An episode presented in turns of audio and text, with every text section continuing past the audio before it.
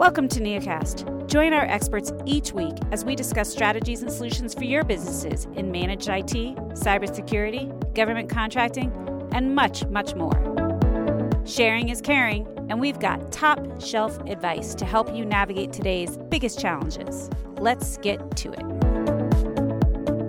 Hello, and welcome to our third episode in the thing that we are calling Season One. We're discussing in this season new ruling, the third party cybersecurity certification now required for contractors to do business with the federal government.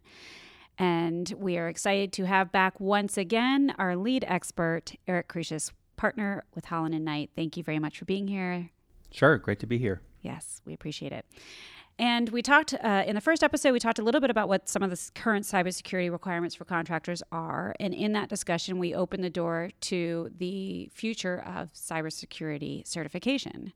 So, this last episode, we actually dove a little bit deeper into the fact that there are no current certification requirements, but the government is in the midst of, or def- the Department of Defense is in the midst of, um, handing down various versions of the new CMMC, which will be the certification requirements moving forward. Uh, so we discussed a little bit about the timeline for that last episode and got into some details, but this is when we really want to spend our time today talking about the details of the proposed certification requirements. So, Eric, from your perspective, what are some of the headlines out of the version 0.4 that was released earlier this month, September? So, probably the biggest headline is that there is a real divide between the different levels of certification. So, level one through five, of course, where one is the least stringent and five is the most. Um, level one's a lot easier to comply with. And I think there was a recognition, kind of how we talked about in the last episode, there's really a recognition by the government that there needs to be some flexibility here, especially for small businesses, that allow small businesses to do business with DoD still on projects that don't require a high level of cybersecurity, uh, robust um, compliance. Right. Within any of the, as we talked about last week, it's going to be broken down in domains, which, as you explained, this was it's more like an outline of document domains, which means that we then have capabilities under those, which then have processes and um, plans underneath those. Uh, were any of them out of character or surprised you from all of your years of looking into this type of work? That part was not surprising at all. I think um, it's really based on the kind of the well-tread uh, NIST 800-171. If you look at the domains, they they really match up well with 800-171, which has been out for a long time. It's been subject to a lot of public scrutiny.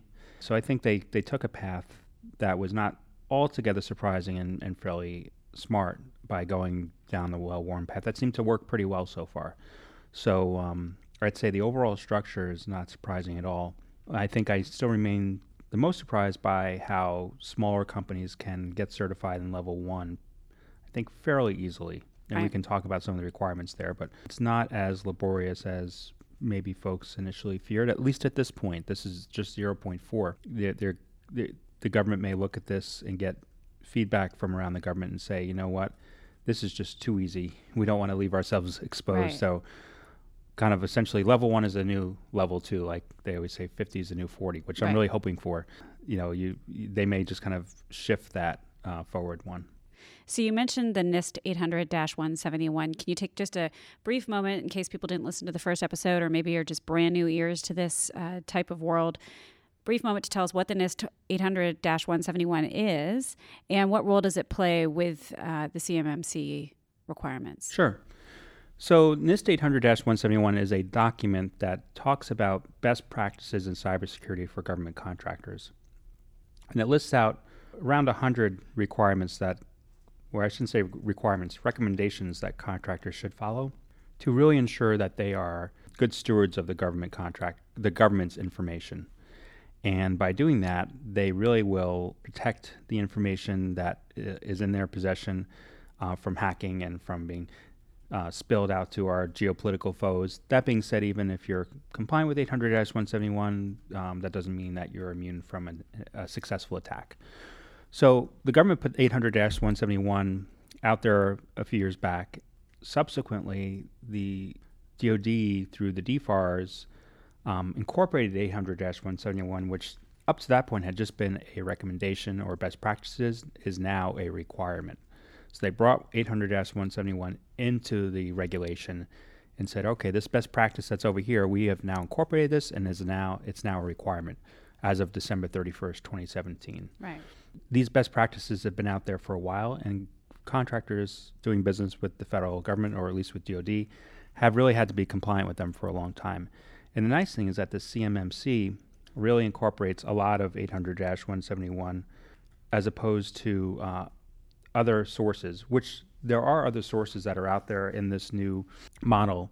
But 800-171 is really really the base of it. And if you look at the different levels, specifically for levels 1 through 3, it's almost all 800-171 with some exceptions, but if you've already been compliant with 800-171, there's not much else to do. Right. And I believe in the first episode we talked about 800-171 and you mentioned that most people even in the civilian world are very familiar with those best practices that they shouldn't nothing in there should truly feel um, like it's it's hampering any kind of competition. That's correct. And I would say that there are a lot of companies, especially larger companies that look at 800-171 and and try to comply with it.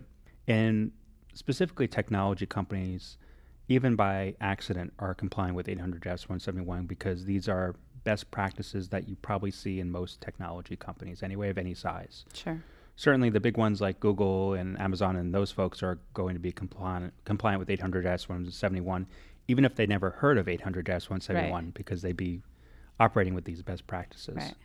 Now, as a lawyer, working with a lot of these organizations where you're helping them really weed through the contractual obligations that they might have, have you seen any cases? This is just now my own curiosity, uh, where something has gone um, sideways due to ignoring 800 171 or any sort of blatant um, or you know glare. You said that this this new certification level one through three for the most part adheres to 800 171 so i guess let me rephrase the question to mean you said with a few exceptions. Were those exceptions born out of seeing loopholes or ways in which people were vulnerable to attacks because 800 171 was not entirely comprehensive? That's a really good question and i would i would say that probably most of the exceptions are really born out of what the government did is they went outside of itself and outside of kind of the 800-171 realm and really look to see what other what other organizations have what what they do. Okay. And are there better practices that we haven't adopted yet or even seen? And if there are should we incorporate them into this Sure. And that's really what that's that's really the the genesis of this, what it is. Now, I'm just curious, um, given that all that was going on in the news about GDPR over in Europe and so forth, are there other countries' practices that they're also borrowing from, or is it mainly looking at corporations that already exist in the civilian market? The they said, market, I guess. Yeah, yeah. DoD said that they were going to look at uh, practices around the world. I'll be honest, I haven't looked through every one of the uh, recommendations or, or, or the entirety of the spreadsheet to see whether other countries were used or not, but they certainly reserve the right to do that uh, where they found out that other countries had, had a recommendation that they thought uh, would work well. Um, certainly, the majority of it is stuff that the government's well familiar with. I wouldn't be surprised if during the commentary period, folks do suggest European or other country sure. um, requirements, and that those subsequent, subsequently get incorporated right. into this. I mean, as you see with other industries, the car industry being one of them, automotive industry, where it, when you don't equalize what the regulations are, it makes it very difficult for multinational companies to be able to keep up with all the different regulations across the borders. So I would imagine that it would be helpful, or you can imagine a multinational company might come forward to say, hey, can we incorporate a few more of these, or can you reduce this so that we're dealing with one standard across the board as opposed to managing multiple multiple standards. Absolutely. Companies like standardization and certainty. Sure. And that's what makes Don't we these. all? yeah, it's true. I guess it's not just companies; it's all of us. That's something when you have a dramatic change like we're going to have now, and I don't think anybody is saying otherwise. It's definitely a dramatic change. And while it's dramatic now, it may not seem like a big deal down the road, but still, companies want that certainty and to understand, like, how is my business going to change? Am I going to still have a business when this is right. all done? And are you pulling out these requirements from randomly from the air? And if you are, how am I going to comply with them? So, certainly, companies that are around the world will want to see kind of a standard requirement, and also they probably be comforted if we adopt requirements from their home country that they're already complying with. Sure. So um, we know that FedRAMP is out there. For those of us, including myself, who don't know what FedRAMP stands for or what it means, would you just very briefly, because most people will know what that is, touch on what FedRAMP is, and then talk a little bit about how this in particular compares to FedRAMP? Sure. So FedRAMP, much like this is going to be, is a certification that's required of companies. Um, if they want to do provide cloud services to the government, they have to be FedRAMP certified. So essentially, that's what FedRAMP is. It's it's a way that companies can be certified to provide cloud services. So it's FedRAMP for short. It's known as the Federal Risk and Authorization Management Program. So again, we're an acronym Right, city here, Yes. Washington D.C. Even the name of the city itself is an acronym, Right. and um, it allows the government kind of uh, comfort that it knows that if its stuff is being hosted in the cloud, that these companies have essentially met some minimum standard. Sure. And uh, this is very similar to what we're going to see with CMMC.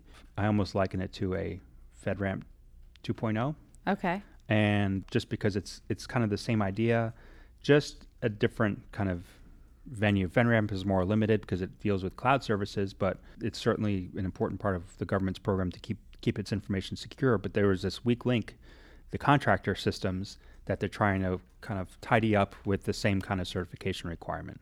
Right. Okay. Gotcha. So someone, so a contractor who's going after these types of um, businesses m- might likely be certified in FedRAMP, but then also need to be certified in CMMC. They don't. One does not cover the other. Correct. Good question. I w- would be interested to see if there is a contract that has some hosting services and some things are not hosting. One will cover the other and vice versa. But I would imagine, just based on the differences in the certification requirements, that it's going to have to be both. Right. Or maybe if you were like level one, you could, you know, get the pass if you were already FedRAMP certified. And Right. level one would just put you at that level or something like that. So, in speaking about the levels, we did talk about this um, in some detail in the last episode, but there are five levels of certification. Wondering if you could help us think through what they are and what they mean. Sure. So there are five levels, as you as you mentioned, and the levels are dependent on how much is required of the contractor to do to keep its information safe. So as we mentioned before, level one is the le- least stringent. Level five is the most.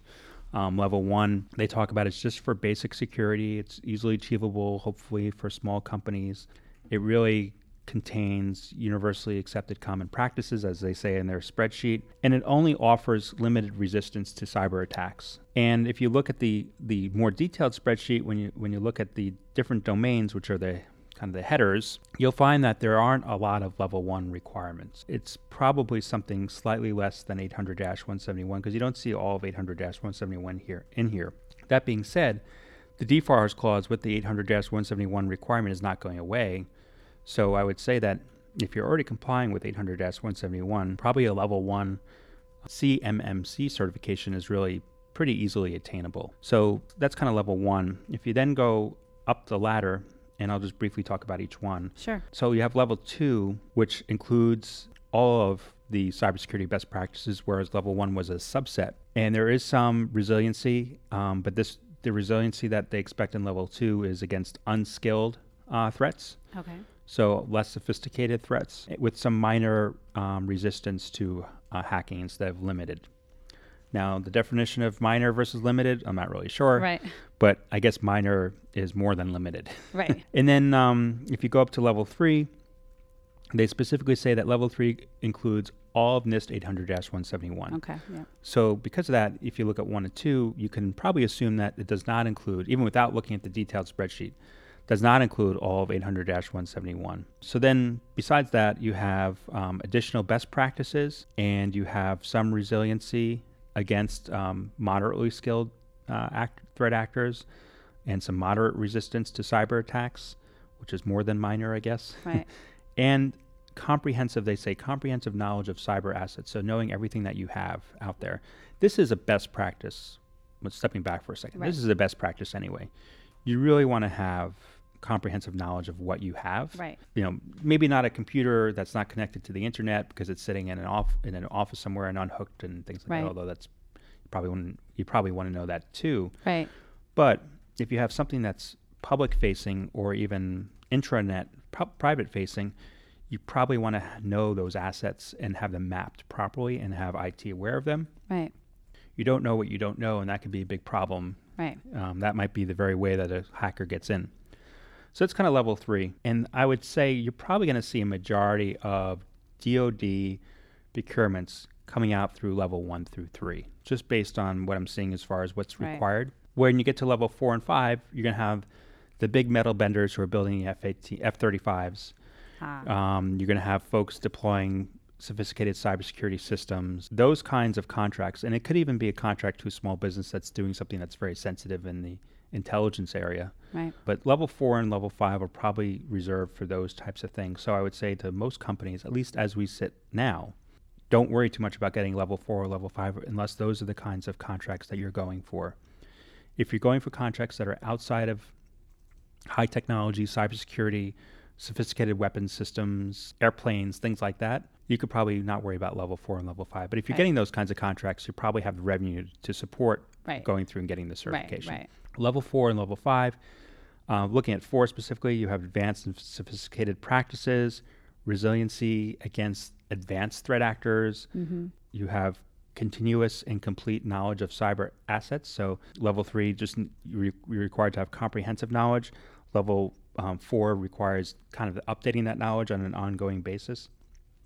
And then if you go to level five, which is the ultimate level, you have highly advanced practices. It's reserved for the most critical systems, as they say, and resi- resilient against the most advanced threat actors. And it goes on and on, but you get the idea. It's really the the the keys to the kingdom as far as the federal Right. government's concerned will be with contractors that are level five certified. I mean, even in the language, when I'm looking here on uh, pages, think it's 15 and 16 of the CMMC document, you can tell in one through three, it's somewhat, I, w- I, I dare to call it passive, but more passive um, requirements that you're just needing to make sure that you're you're protected. Like put in put in the gates, put in the barriers that you need to put in.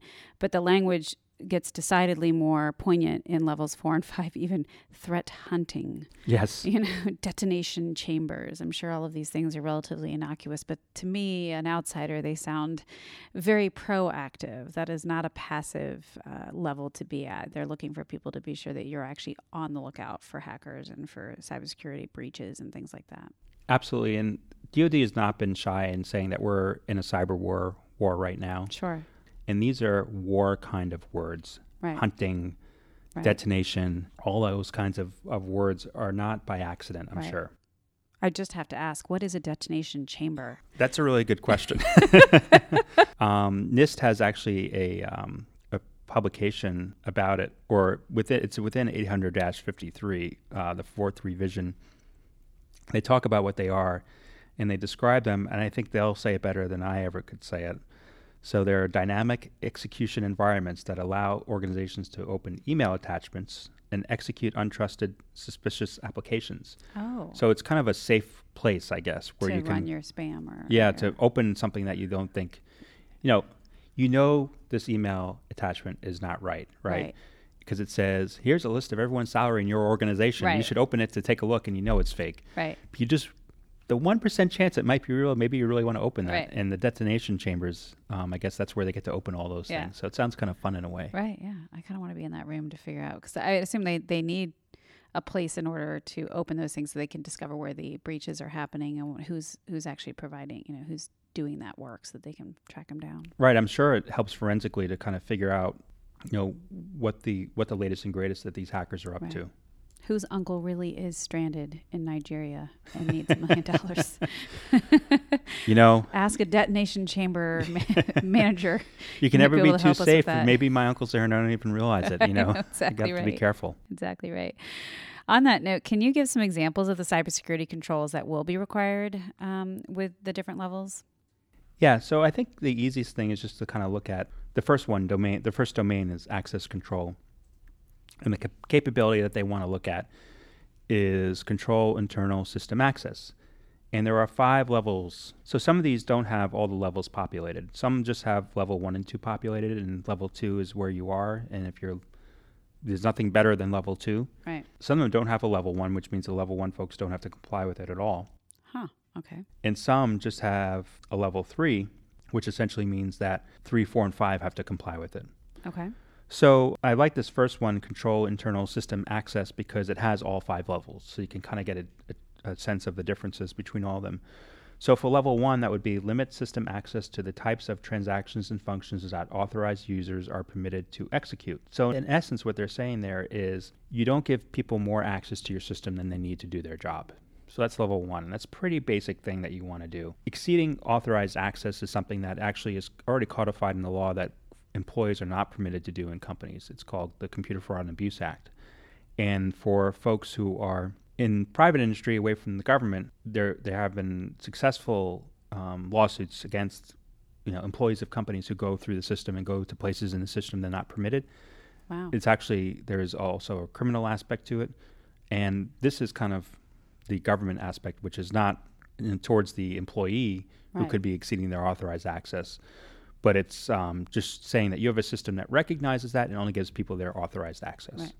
The big thing, anecdotally, with with Edward Snowden, who is one of the well most well known hackers, of course, in our time, is that he was already in the system. You know, he's not necessarily. I'm not saying he isn't, but he's not necessarily a brilliant hacker because the hardest thing is to do is to get into the system. What he did is he exceeded his authorized access. Ah. So what this is saying is that you give people the access that they need, and that's it. So that's level one.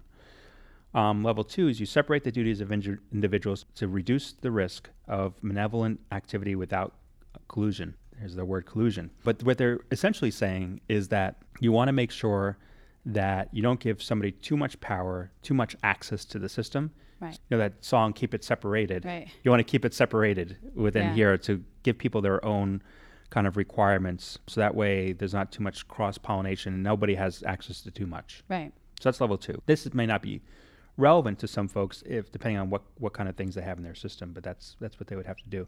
There are related, um, by the way, uh, practices for all these, but I'm just going kind of going through the Sure. first high level one. Sure. Uh, otherwise, we could be here all day. Oh yeah. It's a long document, people. So then you have level three use of non privileged accounts or roles when accessing non security functions. That's another example of only giving people access to what they need. So if there is something that's non privileged, non security, only give it to those non privileged folks, or more specifically, have separate accounts for the privileged and the non privileged so there's not cross contamination. So then that's three. And then four. And I should note just really quickly, Sure. Uh, in looking at the spreadsheet as we've been going along this, those first three are all stated as being part of 800-171. Right. That's a good point. So they're they're noting in each of these squares. So so none nothing so far has been a surprise. These are all best practices that happen uh, to appear already in the NIST 800-171. that's exactly right. Okay, so go ahead. And then that changes with level four, of Mhm. course, which has a reference to DIB, which um, refers to the Defense Industrial Base. And that's always been a more kind of more sophisticated program because it deals with the larger core contractors that the government relies on. So, level four, the organization comprehensively applies least privilege and separation of duties to identities, processes, networks, and interfaces across the enterprise. In my mind, this wraps up level one through three together.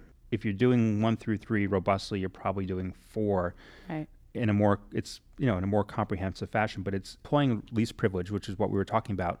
Don't give people more access than they need to do their job. Separation talked about about level two already, and then and then it talks about across the enterprise. So having Right. kind of a, a look at it from the fifty thousand foot level, and just making it part of your cybersecurity program. But I would say if you're doing one through three, levels one through three, you're probably doing four. Right. Level five, network host and software access management is context aware, adapting the security posture to the most restrictive viable settings based on the physical location, network connection state, time of day, and measured properties of the current user and role. So this is almost like a system that is adaptable based on the surrounding circumstances and environment. So if it knows that I work between nine and five, maybe it won't let me in at eight o'clock at night unless Oh. I hmm. get a special privileges to do so. Okay. Or if I always sign in from Tyson's Corner, Virginia, now known as Tyson's, Virginia, hmm um, and all of a sudden I sign in from Alaska, you know, maybe it won't let me in because it knows I'm in Alaska. Right. It's almost like artificial intelligence Yeah. built into the system. I It's a would little say. bit like your credit card company letting you know that you're charging in Mexico and you're actually not on a trip there. right. if only. Yes. Something to note though that these are cumulative, right? So what you have to do in level one, you obviously also have to do in level two, level three, level four. But with each level, you're sort of you're gaining more requirements.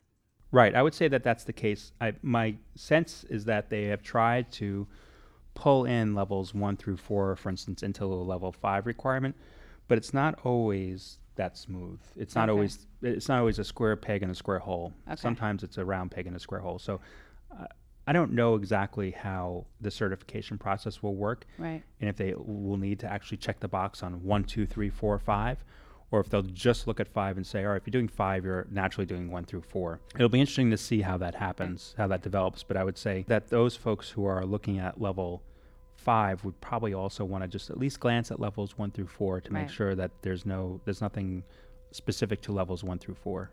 Now, um, for the certification, is it a um, a self publishing, or will there actually be a body of individuals or people or a department that will be checking to be sure that you've actually been compliant? So there'll certainly be a um, third party company Okay. or most there'll be many third party companies probably that will come in and be willing to certify a contractor. Mhm. How the DoD gets the trust in those companies, I'm not sure at this Right. point because there's certainly going to be folks out there who will want to do this, who will be qualified to do this. Right.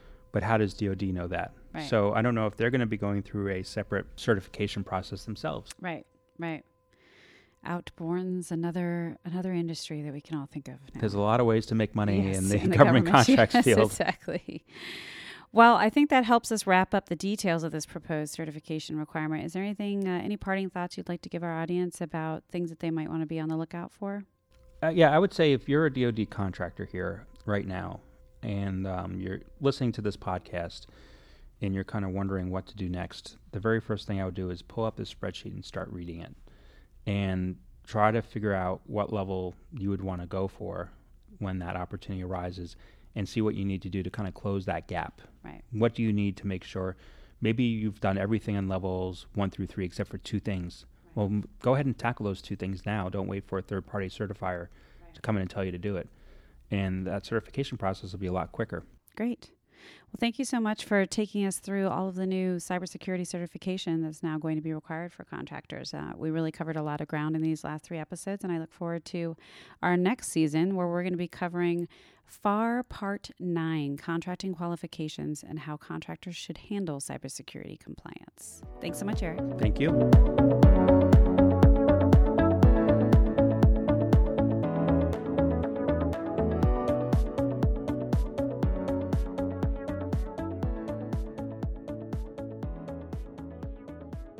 Part of the episode, we're going to welcome Ed Bassett, the Chief Information Security Officer for Neosystems, to talk a little bit about how Neosystems might be there to help prepare individual contractors working with the government in advance of this cybersecurity maturity model certification, CMMC, that we've been speaking with Eric Crusius about.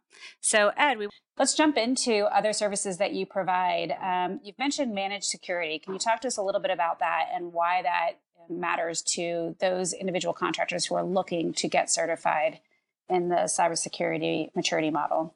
Well, the CMMC and even the you know uh, predecessor requirements that are that are out there ha- require a security program that covers a lot of uh, different topics. Uh, requires a lot of different technologies, all to be managed with very consistent processes.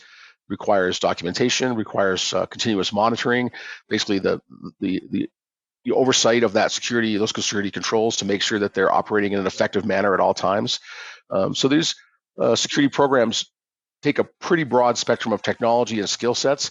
And as you can get from the security maturity um, model certification title, it's about maturity, process maturity, making sure that these things happen um, not just once at contract award, but in a consistent, repeatable way throughout the life of the throughout the life of the contract.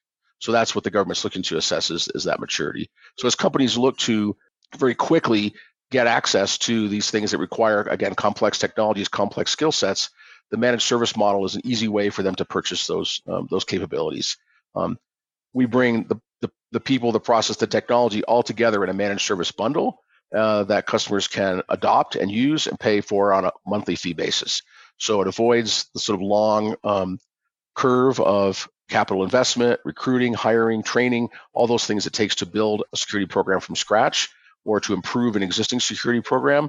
Uh, you can very quickly, you know, get um, get to the results you need to pass the, the certification with a managed service model.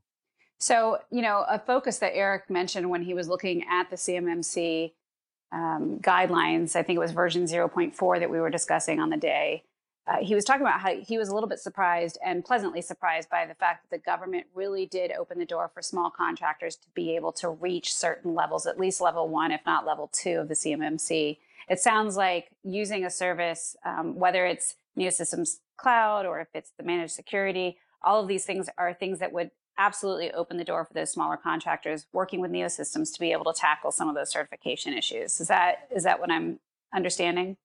Yes, the the CMMC levels are designed to, to correlate to the kind of data you're working on, not necessarily the size of the company, right? So if a if a company that's very small is working on things that are not very sensitive, level one is is a fairly easy achievable step. But if that same small company wants to go bid on contracts involving sensitive data, um, they may be required to get to level three, even higher, um, even though they are a small company with limited resources.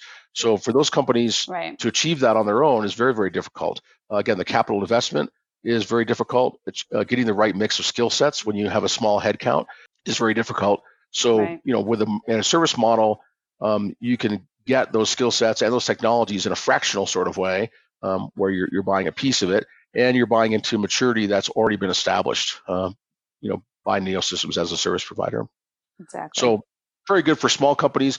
Uh, not to say these services don't apply to large companies. Many, many large companies take advantage of um, managed security providers for similar reasons: time to results, um, you know, avoiding a big capital investment, that sort of thing.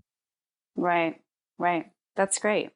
So you've also mentioned secured enclaves and how they may uh, assist in this particular certification. Can you talk a little bit more about those? Sure. So, so some, we have a mix of clients. Some of our clients, everything they do is federal government contracting. So that means that all of their systems, all their data involves uh, government data. And in those cases, they generally just take their entire system and bring it up to the, the federal standards. But we have other clients where federal contracting is a small piece of what they do. Maybe it's one division, maybe it's only a few contracts. And so they have a large infrastructure of um, networks, workstations, um, you know, security in place for that at the corporate level that may not meet the federal expectations. So rather than bringing all their systems up to, to meet the federal standard, it's often a lot more cost effective to build an enclave where you can isolate the federal government data and keep focus your investment on getting that piece uh, certified to, to, process that data and not bring all your corporate systems into scope. Um, the other place that this uh, affects a, a, customer and their decision of where to put the federal data, um, I think Eric t- touched on, is the government's ability to oversight and audit that. If you have that data spread across all your corporate systems, they're effectively all open to government oversight, even though those systems may not be being used for, for government contracting purposes. So a lot of customers want to isolate that in a, in a fairly small enclave. Um, we can do that through network segmentation. We also offer cloud hosted um, workstations, so basically virtual desktop infrastructure where um, clients can um, have a place that their employees can go, a virtual, a virtual desktop, a virtual workstation they can go to just to work on federal data, store it there locally in that enclave. It never goes to their to their corporate networks. So the user is sitting at the same computer that they use every day, the same laptop or, or desktop, uh, but instead of working on their local machine and their local corporate network, they go to uh, the cloud and work on a, a, virtual workstation there. So it's essentially a secure enclave for storing and processing the federal government data. Fantastic. Well, thank you, Ed, so much for getting us up to speed on a few of the different ways that Neosystems could really help some of those uh, contractors out there that are looking to come into certification under the CMMC and um, that are already maybe working within DFARS or may not be and are looking for good partners that can help them uh, achieve that status. So we appreciate you taking the time to talk through the services that Neosystems offers, and we look forward to having you back when we get back into the CMMC and talk a little bit more uh, specific about some of the challenges that lay ahead for contractors trying to get that certification. Thank you, Erin.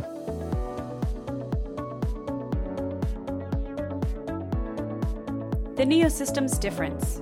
We specialize in serving organizations of all sizes. In today's fiercely competitive market, is your organization constantly searching for ways to gain the advantage over competitors? Smart organizations are paying more attention to their strategic back office operations. Neosystems offers scalable back office services and solutions to improve your organization with a team of industry experts, industry leading information technology tools, and an advanced technical infrastructure. From software hosting and security solutions to managed accounting services, Neosystems will custom build solutions and services that are tailored to fit your organization's needs. Check us out on the internet at neosystemscorp.com. That's neosystemscorp.com www.thebrandingcoach.com.